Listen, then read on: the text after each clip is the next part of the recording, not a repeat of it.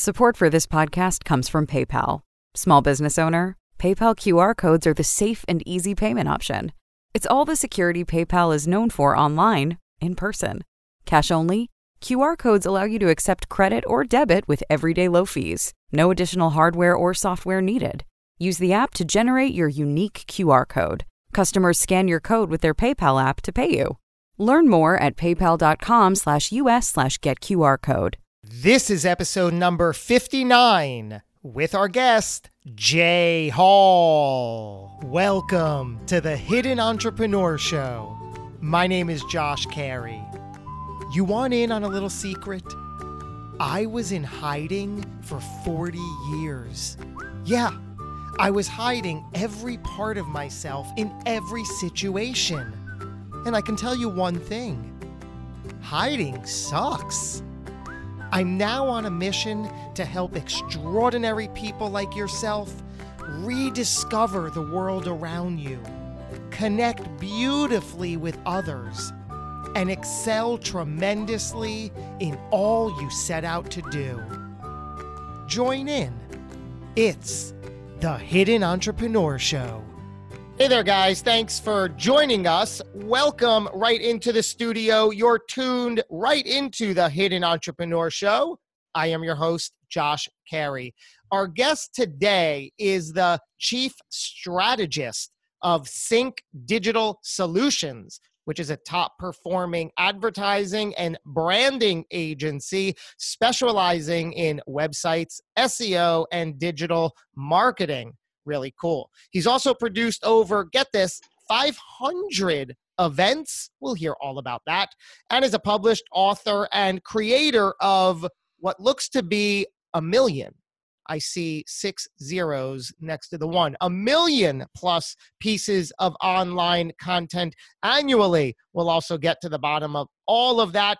Let's meet this beast of a man who can certainly get things done right there. It's Mr. Jay Hall. What's going on, Jay? Not too much. Good. Uh, let's see if we can change a little bit of that. So certainly on paper, you have uh, you have a nice list of credentials. You've gotten things done. We're going to dissect all of these little pieces, but one thing in particular stuck out from me from the person who is a lifelong entrepreneur you, of course. And this really, the connection doesn't surprise me per se, but I want to hear about it. You ran for political office? I did. Uh, Shall we in... begin there? Start with the good stuff. Okay. Yeah, sure. We can begin there. What do you want to know? You tell me what happened. What did you run for? Uh, I ran for MLA, uh, which is uh, part of, so in the States, this would be like your uh, state representative, essentially. Um, so uh, after a long career behind the scenes in politics, I allowed the uh, Prime Minister of Canada, Justin Trudeau, and a couple friends convinced me to run uh, in front of politics. So I'd worked a couple mayoral campaigns. I worked on uh, a federal campaign for Stephen Harper. I worked on the Obama campaign in 2008. Uh, and then uh, worked on the federal Justin Trudeau campaign when he ran for prime minister. Provincial campaign came up two Americans. It's like having a state campaign, and uh, they uh, they asked me to run, so I did. I announced, and 24 hours later, I was embroiled in a massive international scandal, uh, which led me to resign. Um, I couldn't even get into my condo because the reporters were everywhere, even though we have a non-paparazzi clause in our, in our law. And it was it was interesting because it, it, it forced me to reinvent myself. Uh, great. Um, a couple of questions. Um, what year was this? 2016. Okay. And what was the nature of your work um, behind the scenes with the prime minister and all these others? Uh, largely social media based. Um, and when I, uh, but in the early days before social media, it was I was always the young guy that the mayor, the mayoral candidate at the time, Sam Katz, would have at every door. So somebody answered the door under 25, I would talk. You know, so that was that was a cool entry into politics, and then uh, and then it was always social media. Uh, I did event coordination uh, on a volunteer basis for the Obama campaign in Las Vegas, and then I worked in Grant Park on election night and DC for the inauguration. and then for the Justin Trudeau campaign, it was all social media. Okay, and um, before we get into uh, the scandal and that point of interest, do you find that being an entrepreneur and politics is is a natural fit? Uh, you know, I'd like to say it is, but after doing it, no, it's not. Uh, especially when you're a, an, an, entrepreneur involved in entertainment and writing and you know writing fictional books. And uh, i had at that time in 2012 which is where the scandal originated from i had a late night talk show here in canada. Um, so there was a lot going on a lot of personalities to balance on my twitter feed and that's what led to my problems. That's Twitter. what led to your what? What'd you say that's what led to the problems 99 problems as they say 118 problems. Yeah, 118. so um so what happened? You ran and what happened 24 hours later? So uh, some tweets came up. So essentially the competition took some tweets out of context. They took away the uh, so basically I would post let's say a quote from one of my books or from something I wrote or from the talk show and I would post a link to the episode or to the book. They took the link out and then just made it look like it was something I was just saying on my own and uh, so it ended up turning into this thing where I was called Manitoba's misogynist, uh, mm-hmm. which is a great title, uh, and that's the name of my province, by the way, for people who don't know. And uh, it was really I had written a book uh, about a guy having a really hard time in the dating world, and uh, excerpts of the book were taken, put into my Twitter feed, and then a link to the book. And that's how things end up unraveling. But the media a lot of times likes to run the more sensational side of a story and leave the boring details out, and so that's what ended up happening. Wow, that's actually that's actually amazing. So you you arrived in that you you had a title. They titled you that uh, misogynist. they did, yeah. And uh, CNN ran it, MSNBC ran it, Fox ran it. Everybody outside of Canada ran it as what's the big problem, and everybody in Canada ran it like, oh my God, what's happening? And then Trump won uh, that year, right? So just so they thought um, they they got you by taking things out of context and then uh, positioning you as a misogynist who must be beaten down. Yeah, and you know the interesting thing I think the the lesson I took away from this and the lesson most people should take away is uh, context matters, and they never look at the the media because they're so quick. Cause we, we we've done this to ourselves. Twenty four hour news cycles uh, and uh, constant clickbait, we've forced them to not have to do proper. Re- There's no investigative journalism in your basic headline story, right? It's just let's look at what we think we know and publish it. So if you looked at my full body of work, I, I have a, a, pretty active blog, and uh, at least 50% of my content is geared towards love for family, love for girl, love for my girlfriends, whoever they may be at the time, uh, love for you know just community. Uh, I did a lot of I did a lot of uh, blogs about uh, you know the way dating is going and how unscrupulous it is. Uh, so not looking at the full body work, just looking at these little excerpts that the that the the rival party had fed to the media, it ended up creating a problem. But then I posted a blog that had context. It was the most shared uh, piece of content locally in our city that year. Um, and that was able to at least clear it up for a lot of people. Some people, you know, you can't, there's nothing you can do, but for most people, it cleared it up. Were you, when this happened, were you, at least in the beginning, were you absolutely devastated? What kind of emotional impact did this have? Well, you know, I come from a pretty, um, a pretty accepting family. So you, if you'd seen our, our, uh, our the parties my parents would throw, you know, every every race, every just everybody, everybody came. We're a very uh, multicultural home. Uh, so having an ist, you know, misogynist uh, attached to my name was it was devastating. Actually, it, it was a huge blow. It ruined my business. Uh, I ended up. Uh, I should I shouldn't have been so stubborn. I should have declared bankruptcy, but I refused to. I, I pushed through it. Um, but it just it just really taught me a lesson that uh, that no matter how you run your life over you know many many years one moment in time can unravel it all. So you have to be prepared for those moments. That taught me a lot it carried over into business into entrepreneurial uh, entrepreneurship uh, and it just taught me to make sure that i i think things through a little more than than what i may have in the past was your reputation significantly har- uh, tarnished and for long term or or was it just like a little skin? You know i noticed it it was tarnished for sure. Uh, i uh, went from having a successful uh, agency uh, with uh, over 20 staff to nothing in 48 hours. Um, and but the interesting thing about people is as much as they love a good scandal they also love when money is flowing. So the second that i was able to get myself back up and running everybody was like ah so if i could do something for everybody again. Everything was fine. Oh that thing that you went through no big deal you know? It's ridiculous. And today it's something it looks like that you can look back on smile laugh a little bit and just just look forward. You have to you know? I mean it's if you take life too seriously you end up uh, on some opioid or something that part of the crisis i just i look at life as everything's a learning experience every day i start off my checklist first thing on my checklist every day is how to make the day extraordinary last thing on the checklist is what did you learn today hmm it's absolutely amazing. It seems like creativity for you plays a big part in everything you do. It seems very important to you. Is that true? It's it's the beating heart of my business for sure. Yeah, Tell and my me, life. Yeah. Tell me why and what that means. Uh, I think creativity is the true root to who we are as people. I think if uh, if you look at somebody's creative ideas, you can generally get a you can kind of get inside their mind a lot better than you can with any other aspect of their lives. Uh, it allows you to understand people a little bit better. Um, and I find that if you can get into a job uh, that has creativity, it doesn't even matter really how much money you're making because you are enjoying what you're doing creativity is key, I think, to everything. At least for me. Some people might not agree, but for me, it is.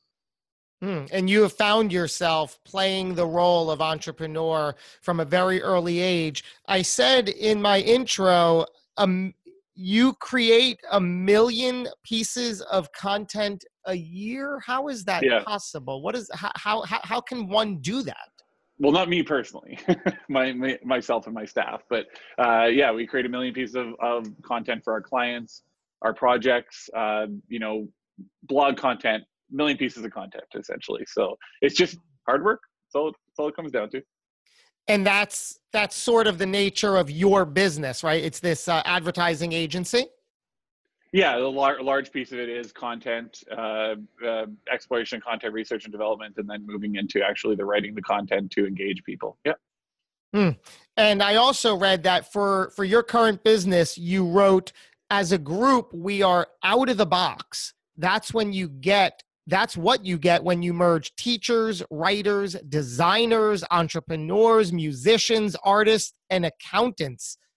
Why that mix? Why is that important? Uh, I think it's largely because of my background. So I started out as uh, when I was a, a, young kid as a DJ.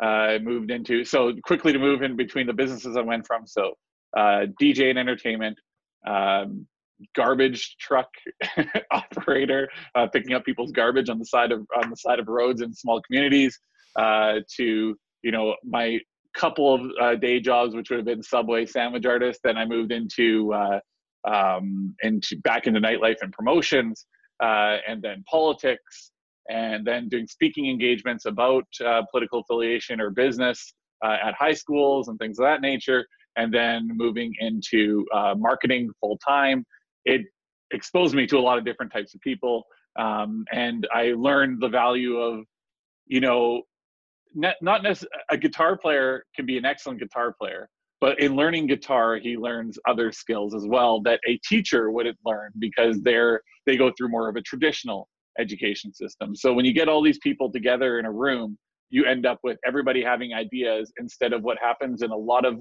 uh, corporations that i've been that i've been in meetings for where everybody just goes, mm, I don't know, sure, what that guy said. You know, so our meetings are insanity. They're pure insanity. It's everybody's talking and trying to get their ideas in, and it's just it's just a it, it's organized insanity for sure. But um, there, everybody comes to the table with something. Nobody feels like their ideas are are too small or dumb or any. I'll, I'll look at anything really as a way to get to get things done. Hmm. Wow. That's Very cool. Um, I want to go back and connect these dots and see how you got this this entrepreneurial mindset. Um, I know it, it came about from an early age, but set that picture for us. What was life like growing up for you as a very young Jay Hall? Okay, well, growing up, um, my parents were hard workers. Uh, my dad worked uh, t- taking school pictures during the school year. Uh, and then uh, um, one thing left out in the intro when we talked was snow removal. And then uh, in the summer, he would do um, he would do lawn maintenance and framing pictures. Uh, my parents and then my mom worked for the government uh, in low income housing, uh, finding people homes that didn't have a lot of money. they both worked well over 40 hours a week, every single week, probably 60 to 80. Mm-hmm. worked very we led a very middle of the road life, very blue collar um, you know it's not like i wanted for much but that's because i didn't know to want for things that are out of reach.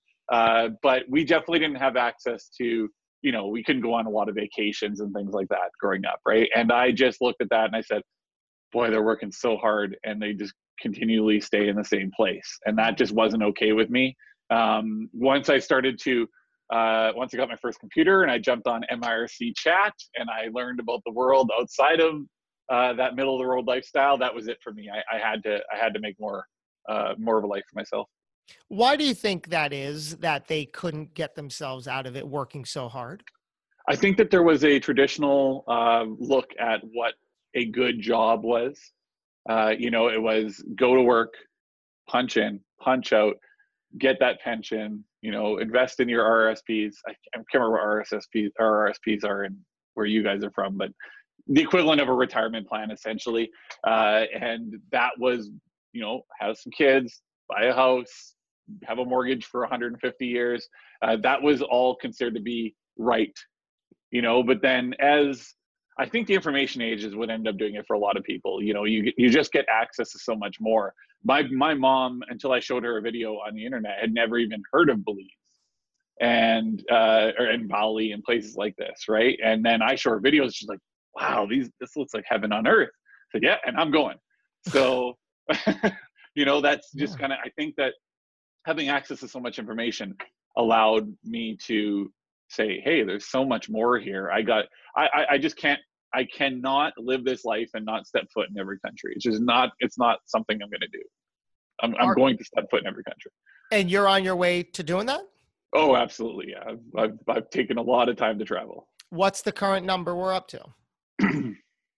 That's actually a good question. I haven't counted yet because I'm not close to the end, but uh, it's high. I mean, I've been to, I've done every country in North America and South America. Uh, and then I've been to the UK. Do we want to do the whole list? been to the UK, been to the, uh, the Ukraine. I've been to uh, all sort of sunny locations, uh, Australia. So I've been all over the place. Yeah. And this is to. This was for a mix of business and pleasure, just for your sake, and and promise to yourself that I got to explore. Yeah, exactly. And I do try to um, like I'm considering taking a six month cruise at some point uh, that touches on 48 ports. Mm. I do try to work business in so that I'm not falling behind on anything. Uh, but sometimes it's just for pleasure. But a lot of times I'll I'll mix them. I'll mix the two, and you know it's it's amazing to go to Hawaii and go wingsuiting over a volcano, and then once you land, you jump on your laptop, do a couple hours work, then you go hit the beach and surf. I mean, that's life, right? That to me, that's what I want my life to be like. Even if I'm not making an incredible amount of money in the future, if that's what I can do, then that, I'm fine with that. Mm. So now going back to your teenage years, um, you you told yourself this watching your parents uh, not rise above this middle ground, and you told yourself that I'm not going to live that life. What happened when you were 14? Uh, you mean around 12? Oh, I thought or you met garbage? somebody. Yeah, well, yeah, yeah, yeah. Oh yeah. So I started DJing when I was 12, but at, at 14, I uh, I uh, met somebody who ran a garbage business, and he was uh, entrepreneurial. It was uh, so I lived in a small town just outside of Winnipeg, Canada, and he serviced a bunch of the little towns around with a garbage. Just went around with a regular truck, throwing garbage in the back. Uh, you know, not even really an official business, but it, it, wasn't meant to be an official business. It was meant to just get him through college. Uh, he was actually an engineer. um, but it became a it became a full time business, and he needed someone to help out with that business. So uh, I was a kid, but I jumped in, and I mean, I did.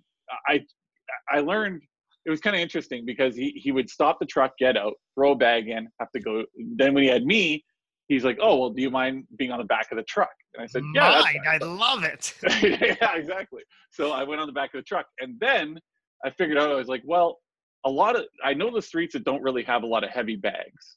A lot of these, you know, old older ladies, they have Safeway bags and things. So they have a. So I started strapping my legs so that I could bend over to the side, grab the bags, and throw them up without having to stop the truck and get off the truck. Uh, so, and then I, I feel like that was my first real business efficiency procedure I put in place in life.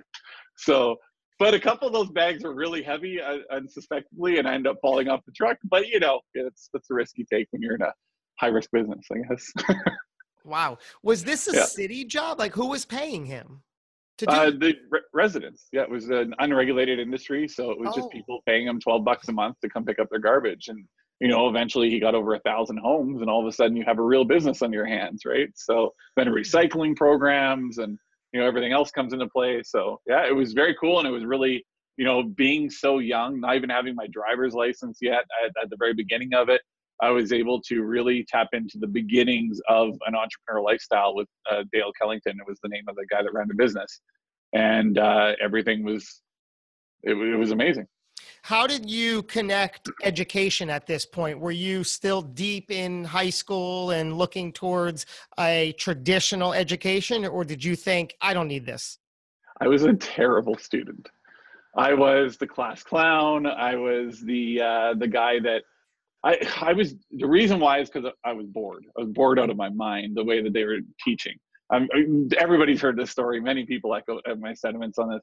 It wasn't until I got into post secondary when I got into business school Hmm. uh, that I started to excel. I was top one percent in my class. I won a scholarship. Uh, I won an office award, which allowed me to have an office for a year uh, uh, for free. Um, so, but it was because of the way the teacher, uh, his name was Jeff. Uh, he's since passed away, but the way he taught was so interesting because he would, you know, when you, they give out assignments at school, uh, whether it be university or high school or whatever, they give out everybody the same assignment Hmm. he didn't do that.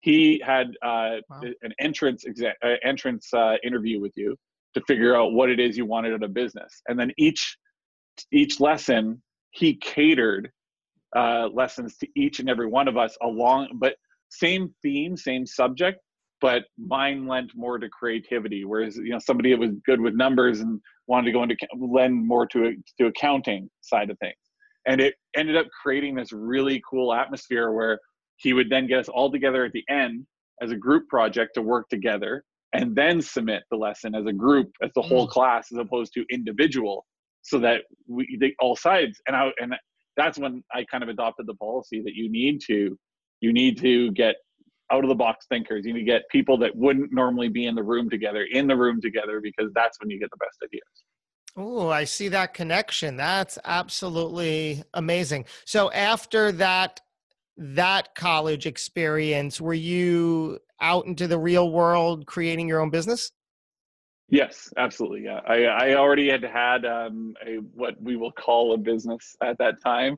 Uh, I didn't know a lot. Once I got out of school, I realized, oh man, there's, a- there, I didn't know anything. Uh, so I got into uh, into that's when I got in big into event coordination. I'd done it before, but now it was serious. Now it wasn't something I was doing just for a little cash. And you know, I was an awkward kid growing up. I was uh, I was I was actually bullied a lot, and then when I got into the clubs and I started doing event coordination, all of a sudden girls were paying attention to me. It was fantastic. So I, after school, though, I would okay. It's more than it's more than just girls and some spending cash. It's an actual business. I could I could do this. So that's when I started to take off there. What was this bullying thing you glossed over there? Oh, um, yeah. As a kid, I was, you know, beaten up a lot, pantsed. I uh, got thrown into icy water over a bridge one time, um, which led to a really bad case of hypothermia. Uh, I was beat up a lot as a kid. Very, very bullied. In, in small towns, you know, I, I actually left the small town, went to the city, and that's where the bullying stopped. In small towns, there's really not a lot to do for kids, especially back then. You know, there was no, there was, there was none of this. right? right? There was just there was just drinking at parties, at bush parties, and uh, picking on the smaller kid. And I was always a smaller kid until about grade 11 when I hit my growth spurt. But uh, yeah, I just uh, many times bloody noses, uh, getting pantsed in the hallway, things like that. You know, pretty brutal, pretty brutal childhood actually when it came to school. Hmm. Did you have anybody that you could um, tell and rely on for any sort of comfort? And I ask because you know, I, I for one went through similar things. I, I, don't think that extreme. I mean, leading to the hypothermia and whatnot. But I always felt that I didn't have the outlet to then go to somebody for for comfort and you know stability on that front. You know, it's interesting because I think this podcast is turning into a theme of how the world is getting better. Uh, growing up, it was ingrained in me I don't think consciously by my father or my grandfather or anything, but I was around, you know, my dad was a builder and he was a manly man, right? And my grandfather was almost seven feet tall, wow. size 15 boots, you know, an ass kicker. You know, he'd gone to jail for putting his boss through a wall when he tried to uh, tried to beat up a black guy because that, that was, you know, something that was acceptable back then, but not to my grandfather. My other grandfather was, you know, uh, as well a builder, very handy, very. They were all manly men so the thought of coming to any of them and saying, "Oh yeah, I'm getting beaten up," you know, I just it, it, it I felt like I couldn't do it. So not their fault by any means. I'm sure if I had come to them, they would have helped me out. But I just I didn't feel like I could because of that stigma. Now I find, although sometimes it goes a little too far. Now I find that guys don't have to have that that anymore. It's not a, you don't have to be the manly man that you know the hunter gatherer. You can be something more. You can be a more emotionally evolved now, which is great.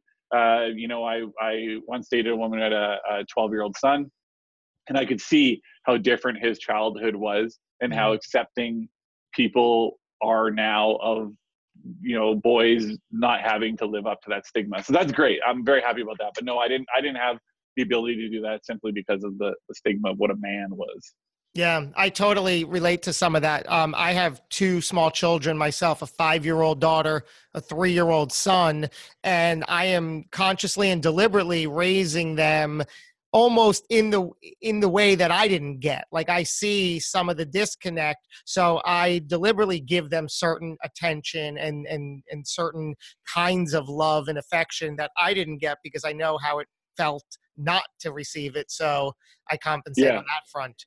And then yeah, that's good. Great. Yeah. That's wicked. Like that. That's exactly what every parent should be doing. So kudos yeah. to you. Yeah. So now you are you're in this event coordination role. Um, seems like an absolute success. Yeah. It well. I mean, my first one was a failure. Uh, my first event, I lost ten thousand dollars on it um, because I, I that that was my trust lesson trusted the wrong person with my call list for everybody who bought tickets, who then called and told everybody it was canceled right before the event.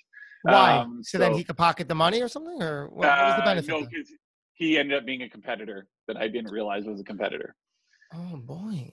Yeah, yeah. So that uh, that was messy. You know, your uh, that was actually my first event. Was I was just I was almost 17 at the time, um, and then uh, like I said, it was just kind of something I did and then after school i got into it more seriously doing concerts. You know we did a we did a lot of big artist concerts here uh, in winnipeg.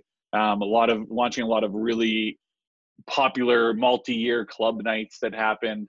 Um, so it was uh, yeah it, it, was very successful. It, it, it started out pretty rough but it, it, it got to the point where um, it was so successful that my marketing uh, ended up being for one of my event companies ended up being 100% run on msn messenger uh, it was 40,000 teenagers. I was at the time 19, 20, 21, wow. something like that. Yeah, and we just sat on MSN all day and talked to them, and we packed parties every single month. It, it was like clockwork. We zero dollar advertising spend.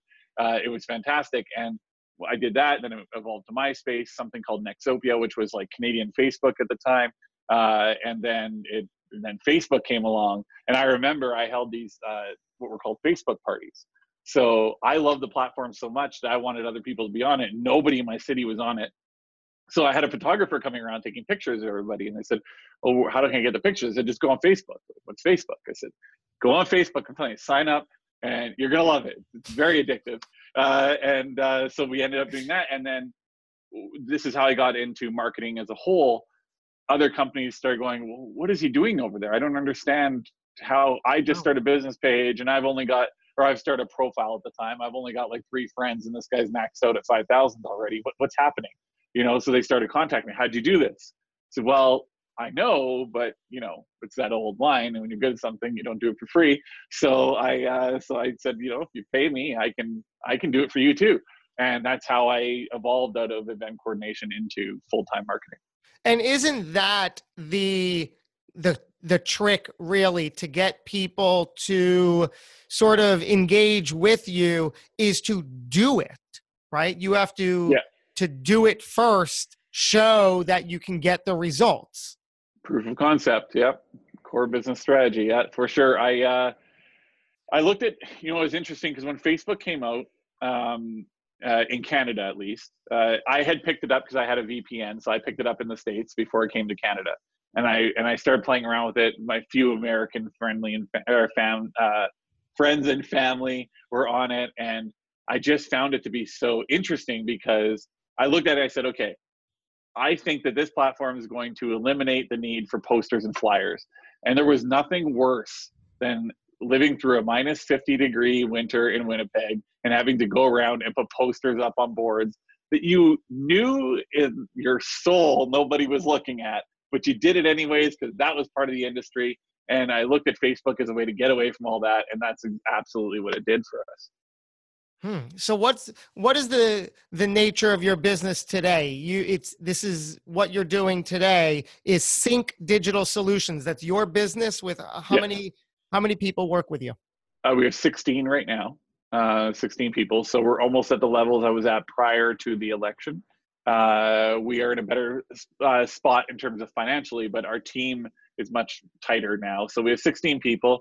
Um, and uh, sorry, what was the question again? I, I got distracted. My staff tried to walk in the room. So That's okay. Um, just the nature of your business today. Okay. yeah. yeah so we have two sides of the business. There's the client side model, which is we do website uh, design, development, SEO, and uh, digital marketing, social media, email marketing, things like that. Um, and then the other side of the business is projects based, which is where we get really creative, uh, which is where I utilize. So I, I use the client. I, have always used the client side uh, as the stability of the company, and then the projects are what I feel like doing. I'm going to do. So the best example that right now, the current project we have out there is it's called Diyobo, D-I-Y-O-B-O. Uh, it's a online ticketing platform uh, for small, medium-sized businesses. Definitely not the size of Ticketmaster, but uh, we do well. Uh, it actually started out as an, uh, a friend of mine wanted, or a guy actually at the time that I didn't know was doing a ticketing website. Uh, he, I did a lot of events, so he contacted me, said, "Hey, I'm thinking about putting together this ticketing website." So that's awesome. If you need any insight, so we worked together a little bit. I was the first customer of the site. Fast forward to post election, I'm looking for something to really uh, sink my teeth into. I buy Diyobo from him. So, and then the goal was to get it.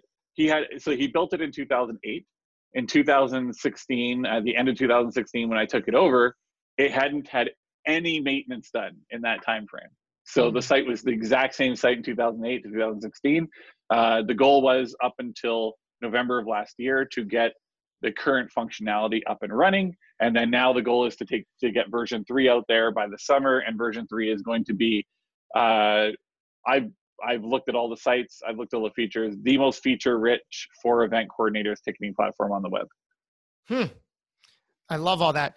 You might have touched upon this at some story we've already spoken about, but one of, of your stuff. the the whole idea of the hidden entrepreneur was when I realized all of my life I was hiding the best parts of myself, showing up with a mask on because I was, you know, hiding behind fear, wanted to appeal to everybody else in the way that I thought they wanted and needed, which, you know, makes this null and void. Um, a lot of dark times um, trying to get through. What is one real dark moment that you really found yourself in that you had to get through and how in the world did you get through it i know exactly the moment uh, i was living in one of my mom's buildings at manitoba housing so low income ho- housing uh, and I was trying to, you know, spend properly, but I, my expenses were higher than my income coming in with my business, and I, I could, couldn't quite figure out. So I took a day job. Took a day job at Chapters, um, and uh, it was in the music department. Natural fit, uh, but that wasn't giving me enough money either. So I was I was constantly in a cash flow problem. Even though I had the job, I had the little cute vest that they give you, and you know I was and I was still trying to be entrepreneurial, but the job was taking so much away from being entrepreneurial. I was finding it hard to even afford food at that point in time. So uh, you know, as what I ended up doing was I ended up meeting the manager of a of a 7-Eleven uh, right down the street from my place because pretty much all I could afford was big bites and bags of chips. So uh, he said to me one day, he goes, "Oh, I love I love this style of music that we carry to chapters." So I said to him, "This is my first barter, uh, first entry into barter." So at chapters, we were given uh, massive steep discounts, like 80% off of music, and then we had, I think it was, if I'm remembering correctly, it was six free CDs a week, essentially. So I took that discount and those six free CDs, and I offloaded them to him and then he allowed me to come to 7-Eleven and do grocery shopping once a week. Hmm. Uh, so I was starting to be able to eat.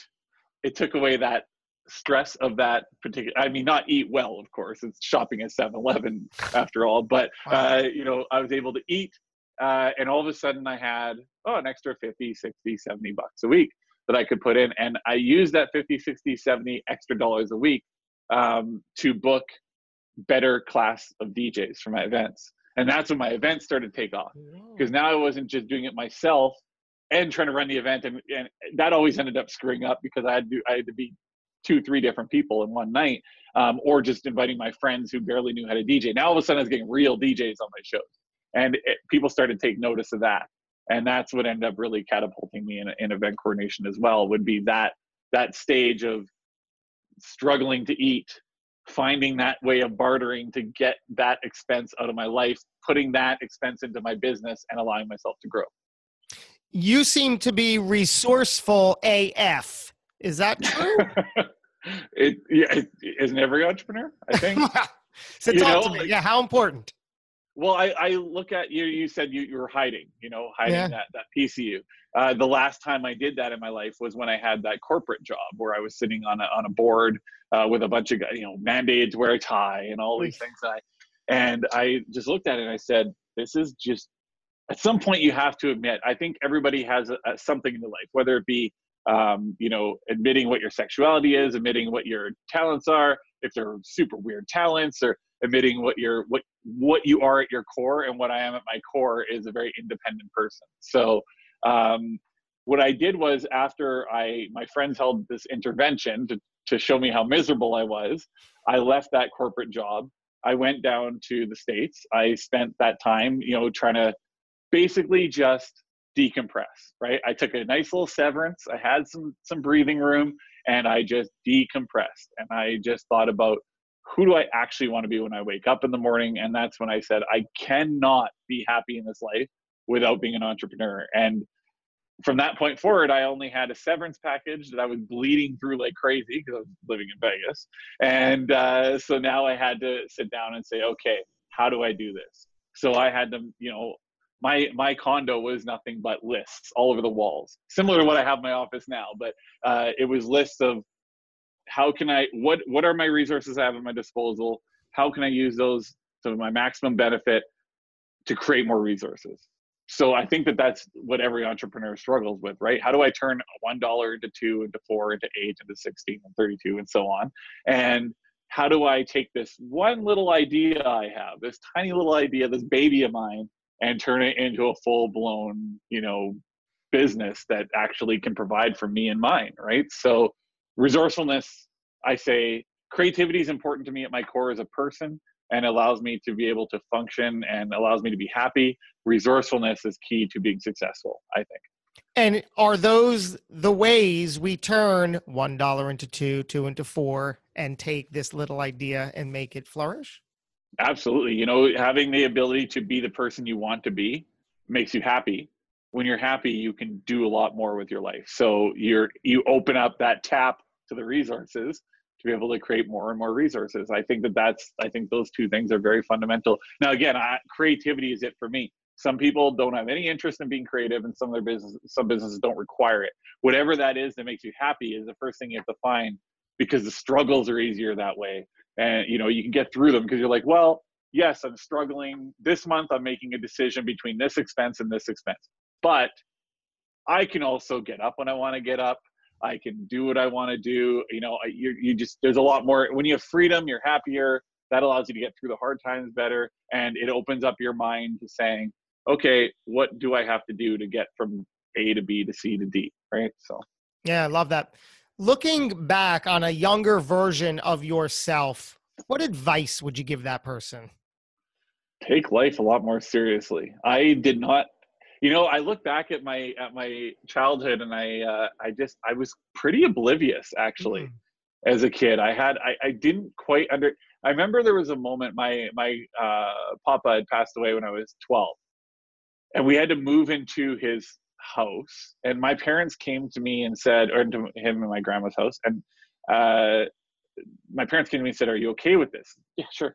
I mean what do i know? Sure i'm fine with it. I'm moving to a nice a bigger house. I mean what do i care and then I over for a couple of years after we moved in, it really the weight of living in his home mm. crushed me, and it created I. I don't know if I was ever a dep- ever a depression, but I definitely was in a in a dark place. It was it was hard to go to the funk of waking up every day. To it was just, there was a smell to it that I associated with him. His art was hanging on the walls. His I was using his computer you know, the last painting he ever did was a painting of a cartoon character I created as the mascot for my my elementary school. You know, there was so much of him around me that it it really just made life very very hard. And what ended up happening was uh, it. I think it caused me to put my my head in the hole in the ground, so to speak. And I just didn't really I didn't really understand the gravity of situation. I didn't understand how important this step was to the next step, to the next step. And yeah, if I could go back, I actually think about this often because I, uh, one of the books I want to write is where somebody gets a second chance, knowing what they know that day, and they get rewound to being 11, 12 years old, which is around the time when I went through all my change with my grandfather. Hmm. So I, uh, I, I think about it often. That is the one thing that I know was, you know, off with me as a kid, essentially. Wow, it's beautiful. Do you believe that everything happens for a reason? No. Well, okay, I should qualify that comment.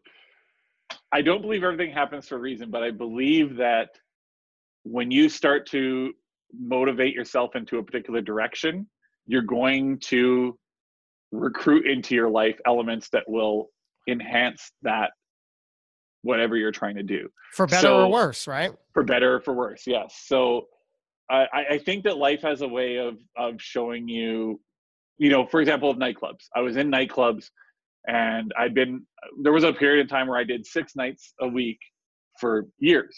I was always in the nightclubs, always in the nightclubs. And then I was, you know, I started to get these, these marketing clients, but I was, I didn't want to work with them. I wanted to be in nightclubs still. So I kept turning them away, turning them away. And finally, uh, one of the managers of a nightclub that I was working with sat down with me and he said, I'm leaving. Said, oh, why are you leaving? He said, we can only do this for so long and this, this, this, and this happened. And it really showed me I got to get out of this because this isn't a long term solution to anything. He told me that. And the next day, I ended up getting approached in that same club.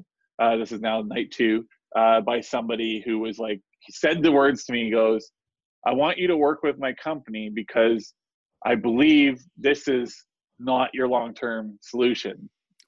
Working with us is your long term. Oh, okay. I'm following the breadcrumbs here, and working with him is what this guy's when I'm getting me out of nightclubs and getting me into full time marketing. And you know, I just I try to watch for for signs, and I believe the signs come as a as a result of energy. I know that we're getting a, we're getting pretty hippy dippy here, but I, I think that you, you you know there's positive and negative energy, and you can go towards either at any time. But if you keep moving in that positive direction and you're you're cognizant of that, you're going to end up in a much better place if you just if you watch for it if you pay it it's really about being assertive and paying attention being proactive in your life for the record i'm all for hippy dippy okay fair enough well we're here yeah exactly and here's hippy dippy Um, are you? Fucking a guy did ayahuasca in a cave in Nevada. T- trust me, I'm hippy dippy when I want to be. Now I'm going to rewind my next question. Tell me more.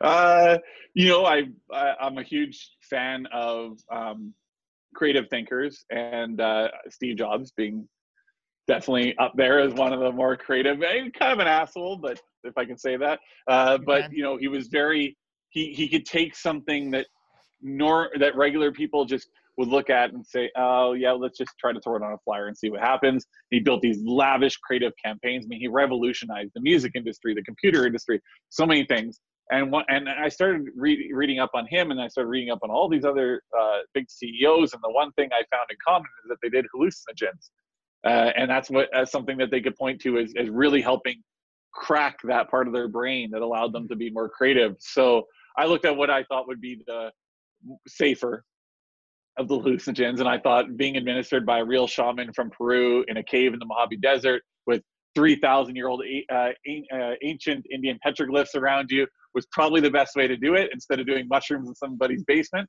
So I uh, I decided to go on that journey, and I did it, and I am eternally grateful to it uh, really? to the process. Eight hours of self discovery in the most profound ways is uh, is life changing. Absolutely. I, I made phone calls to people afterwards and I said, you know, I know you did this.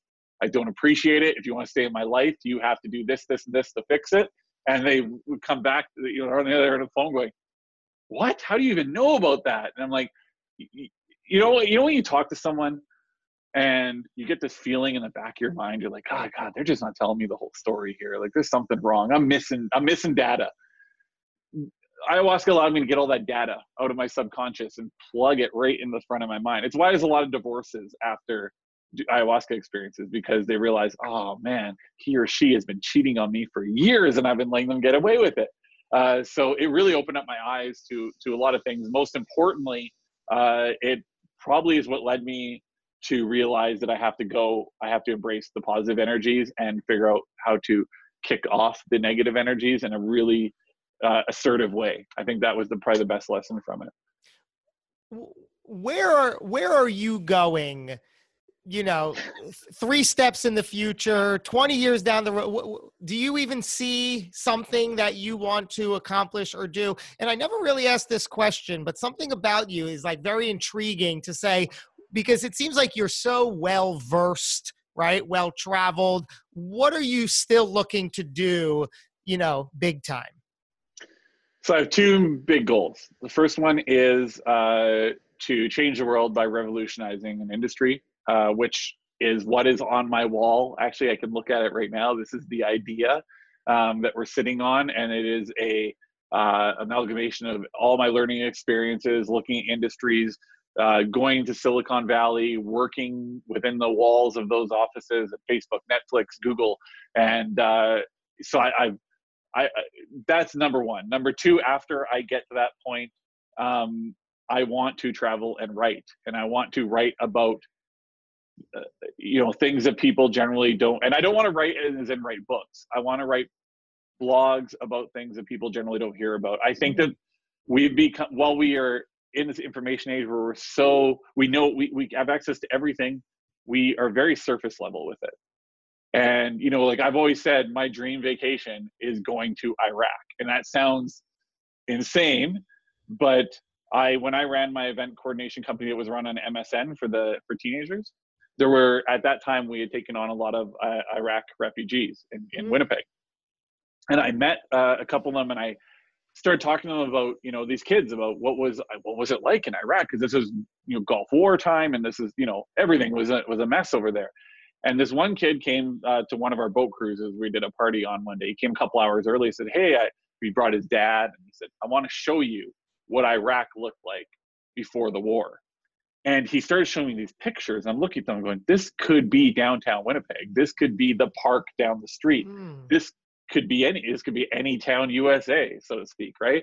And it really hit home with me because then he showed me what everything looked like before they fled Iraq, and it was it was an absolute war zone. Their home was gone. That park was was a crater, uh, you know. And I went, holy crap, this is this is insane. And then he started telling me stories about his family. The family decided to stay and you know against all odds defend their homes uh, the family and friends that uh, were fleeing into caves all these different elements so i feel like in iraq you probably right now uh, have so many different types of personalities that people uh, that you would never experience in let's say canada or the us because we've never had this happen um, that i really want to go in i want to take a very deep dive into those types of cultural dichotomies and, and write about them and just expose at least the people that that are interacting with me to a different side of the story because I, I I I know from personal experience there's more than one side and that one side that's generally told is generally pretty surface level. Wow. Those are fantastic uh, next steps for you. Absolutely incredible. Yeah. Wow. What Looking you, forward to the future. Wow. Shouldn't we all be? That's amazing yes, that you absolutely. can. Um, what do you believe happens when it's all over? when our time here on earth comes to an end? Oh, that is it, God, I spend a lot of time thinking about that. I wish I could say I had a clear answer. Uh, I don't. I, I, I see. I'm. You know, hmm, I did not expect you to throw that question at me. Uh, let's see here. Uh, I think that somewhere in between the stories of religion and science is a kind of like where where it settles in. I think while I'm not a religious person by any means, um, I respect religion in that what it can do for some people. Uh, you know, when my mom went through a tough time, she started going to church, and the community of church really helped her. Um, not necessarily the stories that come out of the Bible. I've read the Bible, I've read the Quran, I've read Old and New Testament, I've read them right through. Uh, so and I did that because I wanted to make sure that I was making an educated decision on how I live my life. Um, and then I became a big believer in science and in probably grade 11, grade 12. It's an energy transference of some sort. What that is, I don't know. Whether that's uh, whether you ascend to something greater, whether this life is a is a lesson, and how you live it determines where you go next. I'm not sure, but the one thing I can settle on is the fact that I believe that energy doesn't die and that we end up in another form in some way whether that be a star whether whatever that is i don't think we i don't think we consciously end when our bodies die hmm. well on sense. that note i will leave you with this okay. one final question jay oh hall how would you like to be remembered how would i like to be remembered um, well, as a contributor, uh, I'd like to be remembered as a contributor, somebody that did something positive that allowed at least a few. You know, I'll bet. Uh, let me let me say this: when I ran uh, uh, the teen event company, we would always be on MSN Messenger with these kids, as I, as I spoke about. And uh, one night, I the conversations weren't were at a lull, so I started messaging people around. Hey, what's up? You know, are you coming to the party? and I messaged this kid named Jason, and he it took a few minutes, but he came on and we started chatting and everything, and and it wasn't until years later when I went through the political crisis, the the scandal, he came forward and said the night that um, the night that he that I had messaged him and we ended up talking, he was headed to the bathroom to have a bath with a toaster. No way. Uh, no yeah, way. Chills. Go ahead. I know. I know. So now he has kids. He's married. He has a farm. He's living a great life. I would like to do more of that. That'd be like that. That would be how I'd like to be remembered. Literally chilling. Wow. That's. I mean, there's just so much, so much to that. You you have no idea what your actions or lack thereof are are doing, are influencing. Wow, and you found out you found out years later. Random. Yeah, yeah, yeah. It was it was a you know it was a moment because he came forward and he was trying to get people to hear the story so that he they could get a little bit more insight into me. And uh, he told the story, and I just and somebody told me that he told the story. So I, I, I and I hadn't spoken to him in years. So I contacted him. I reached out. I said, "Hey, is this? I'm hearing this story. Is this true?" We got together. We had lunch. It was very tearful lunch. It was mm. very, you know, raw as raw humanity can be. Wow. Yeah. Well, let's leave it at that. A very, um, very uh, beautiful moment. Uh, well, thank you, Jay Hall. Really appreciate you. I saw from the very beginning of this dialogue, like I uh, said a few minutes ago, a lot of intrigue with you, uh, a lot of magnificent beauty from you. And uh, I, am excited to see uh, and absorb everything that you continue to do. Thank you for sharing that. you and spending the time. Yeah, thanks for having me. It was uh, way more interesting than I thought an entrepreneurial podcast would end up being about, you know, about me as an entrepreneur. So that's awesome. You asked great questions. Well, thank you, and that's part of the uh, part of the secret. I don't usually let on as we get going, but then I slowly but surely try to pull that out. So, thank you for going there. Thank you for being part of this creating this beautiful space and dialogue together today. And thank you, everybody, for joining us live, for tuning in to the recording, for supporting us in every way. If you got something out of this, take one small step and put something out into the world. Take a step in the right direction. A piece of action will do just fine for your goals. We're going to do uh, another episode not too far behind. Until we do, Thank you so much for tuning in. Until we meet again, go get them.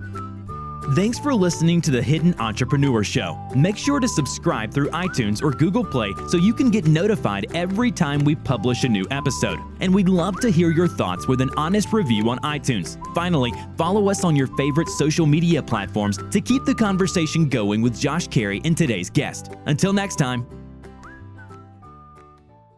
This podcast is a part of the C Suite Radio Network. For more top business podcasts, visit c-suiteradio.com.